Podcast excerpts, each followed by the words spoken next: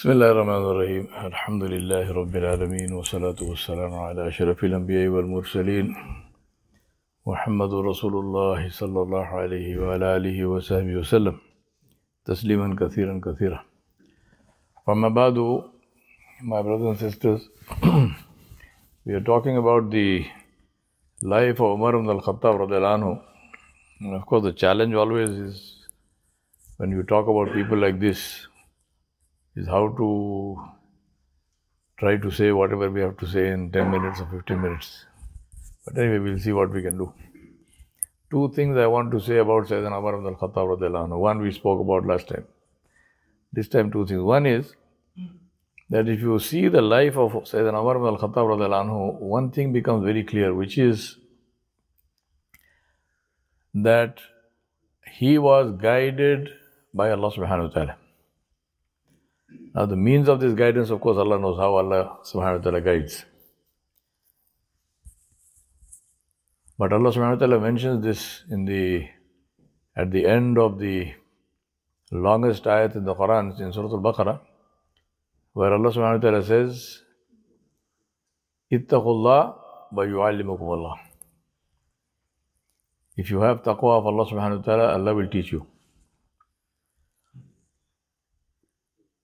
The reason I say this is because when Sayyidina Umar ibn al-Khattab became, anhu, became the Khalifa, he became the ruler over people who had no experience of empire, they had no experience of kingdom, they had no experience of an organized state, an organized political entity. The Arabs were tribes, and these tribes came together thanks to Rasulullah the initiative of creating an ummah, creating a brotherhood of faith in Medina. And they stayed together. It was a purely informal relationship between different tribes. There was no formal structure, nothing. It was purely the presence the command, the respect that they had for Rasulullah which kept them together. And as soon as Rasulullah passed away, it almost fell apart. But it was the tremendous leadership of Abu Bakr as-Siddiq Unprecedented leadership, absolutely. Again, another person who was obviously clearly guided by Allah subhanahu wa ta'ala. Because the situation that he faced was completely unprecedented. There was no such thing. See, how do you learn? You learn either from your own past experience or you learn from studying. So you, you have advisors or you go to a university or you read some books and whatnot, whatnot, right? Uh, what else is there? The third, the third way is wahi, and wahi we are not getting, nobody is getting. So leave the wahi out of it. But otherwise, how do you study? You study by studying from books and so on and so forth, other, or your own experience. In the case of these people, there were no books, there were, there were no libraries, there were no universities to go to. So there was no question of learning from that source. And they had no experience previously. But they did things which were unique and they did them right first time. And that's why it's my purely my assessment. I'm not, uh, you know, that this was guidance. There is no other explanation that I have for this how Abu Bakr as-Siddiq was able to take those decisions. Anyway, so he kept held it together.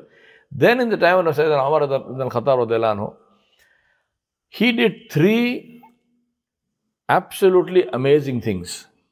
And all three of those things were very hard decisions to take. And this also shows the character of Sayyidina Umar ibn al-Khattab who was able to take those hard decisions and make them stick. The first decision that Sayyidina Umar ibn al-Khattab took was to organize the Baitul Mal in a way where it was controlled by the state. Right? Otherwise, normally people, people would bring whatever they needed to as, as charity and so on and it would be distributed. That was it. Sayyidina Umar ibn al-Khattab made that into a systematic way of supporting the people by collecting in the Baitul Mal, Zakat, and other uh, sources of income, ghanima, and so forth. So he set up a system for a treasury for the state. That was the first thing. Second thing that Sayyidina Umar al-Khattab did, anhu, was very difficult. And that was that he made the conquests and the distribution of ghanima, distribution of spoils of war, he brought that into a system. Now, what he did was, in the past, they, they just followed as it was as it is in Surah Al-Anfal, 1 is to 5. So five five parts, one part goes to Allah and His Rasul, and the four parts are distributed among the people. This was happened. Now, what ha- ended up happening was when the conquest went north, and they, co- they conquered especially the areas between the Euphrates and the Tigris rivers in Iraq, which was extremely fertile land, beautiful fertile land, which was agriculturally, it was like a gold mine. They conquered those lands, then they went further north into uh, Sham. Again, very beautiful lands, very, very fertile. But what happened was that because of this distribution of Ghanima, individual soldiers and individual generals got allotted enormous tracts of land, literally hundreds of square miles of land. Now, Sayyidina Bilal was one of them. He had, Allah knows how many, you know, thousands and thousands upon acres. Now the issue is, Sayyidina Bilal is not a, is not a farmer. What does he know about cultivation? So now you suddenly give him thousands and thousands of acres, what happens to that land? Nothing happens. So land which was cultivated, which had, which would get crops, which would yield revenue, went barren. So the income to the state dried up. What should have come didn't come. Sayyidina Umar radiallahu anhu took a decision and said, land will not be given like this. We will give some revenue, but we will not give, land will not be distributed to individual people. He came, he came under a lot of fire from the Sahaba. For people said, You're changing the Quran, you're doing this, you're doing that. But he stood firm on this. And it was a phenomenal decision because that is what ensured that the state had a sustained source of income for the state to spend in places where it needed to be spent. So the land that was taken was made into waqf, into endowment, which becomes public property for all the Muslims, and the revenue from the land comes to the state to be distributed again for the benefit of all the people. And the third thing he did was that he converted the conscript army into a standing army with proper hierarchies. Otherwise, again, the, the, the way of the Arabs was conscript army. Everybody could, any, everyone could fight because that was part of the training of a man, part of a training of a boy. He learned sword, he, he learned sword work, he learned to fight with a spear, he learned, uh, you know, to ride a horse and so on. So this was natural for everyone. So they just collected people. If there was a skirmish, if there was a war, if there was a need for battle, they just collected people. They went to fight and they came back and people followed their own tribal leaders. If the tribal leader decided, I am going home, they all went home with him. We saw this happening, for example, if you take the, in the matter of Uhud, uh, Abdullah, um, uh, bin Salul, uh, took his people and went away. He returned. Now, those people didn't say, we are, we are Muslims, we, we are supposed to follow Rasulullah. He's going, how can we follow Ubay bin Salul? They said, no, this, he's our leader. So he took people and went away. In the uh, Ghazwatul uh, Khandaq, the Ghazwatul Ahzab, uh, Abu Sufyan decided, I'm going home. So he told the people, he had, he had the other uh, people with him who had, who had come to uh, help him. He said, I am going home. So he took his, after the, after the storm and all that, he took his people and he went home. So this was how the Arabs fought.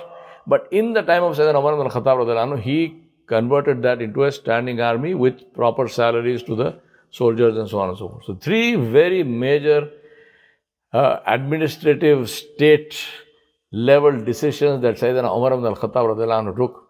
And, uh, you know, if you study the history, you see that how these were, inshallah, these were guidance from Allah subhanahu wa ta'ala because there was no previous history. It was not as if he was learning from somebody to do it and so on and so on. But that established during his time, that is what established the Muslim state with strength and with wisdom for a for the long term. Right?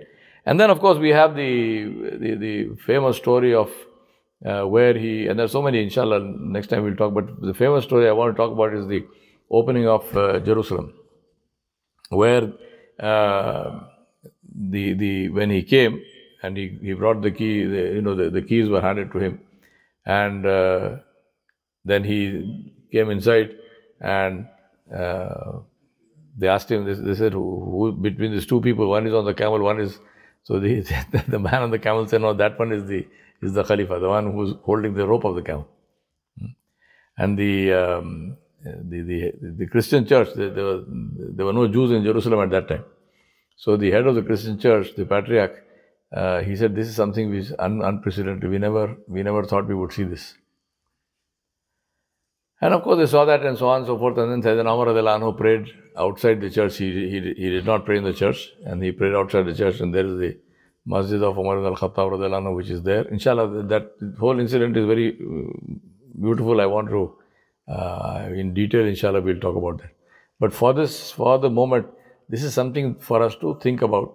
And they take they take away from this is the ability to take a strong decision where it needs to be taken and not shy away from it in the you know in the feeling that oh i will become unpopular or something will happen. No if something is right you have to stick by it and you must do what is correct and do what is good for the jamhur for everybody not not your personal interest. We ask allah subhanahu wa ta'ala to enable us to do what is correct and we ask allah to enable us to be muttaqun so that we get the guidance from allah subhanahu wa ta'ala because the condition of guidance is taqwa it's only for the people who are who have taqwa that Allah will guide. So we ask Allah for taqwa, inshallah. We ask Allah subhanahu wa ta'ala to give us wisdom and taqwa and to help us to uh, understand the, the real nature of things and to take decisions which are beneficial for everyone. وصلى الله على نبي الكريم وآله وصحبه أجمعين برحمتك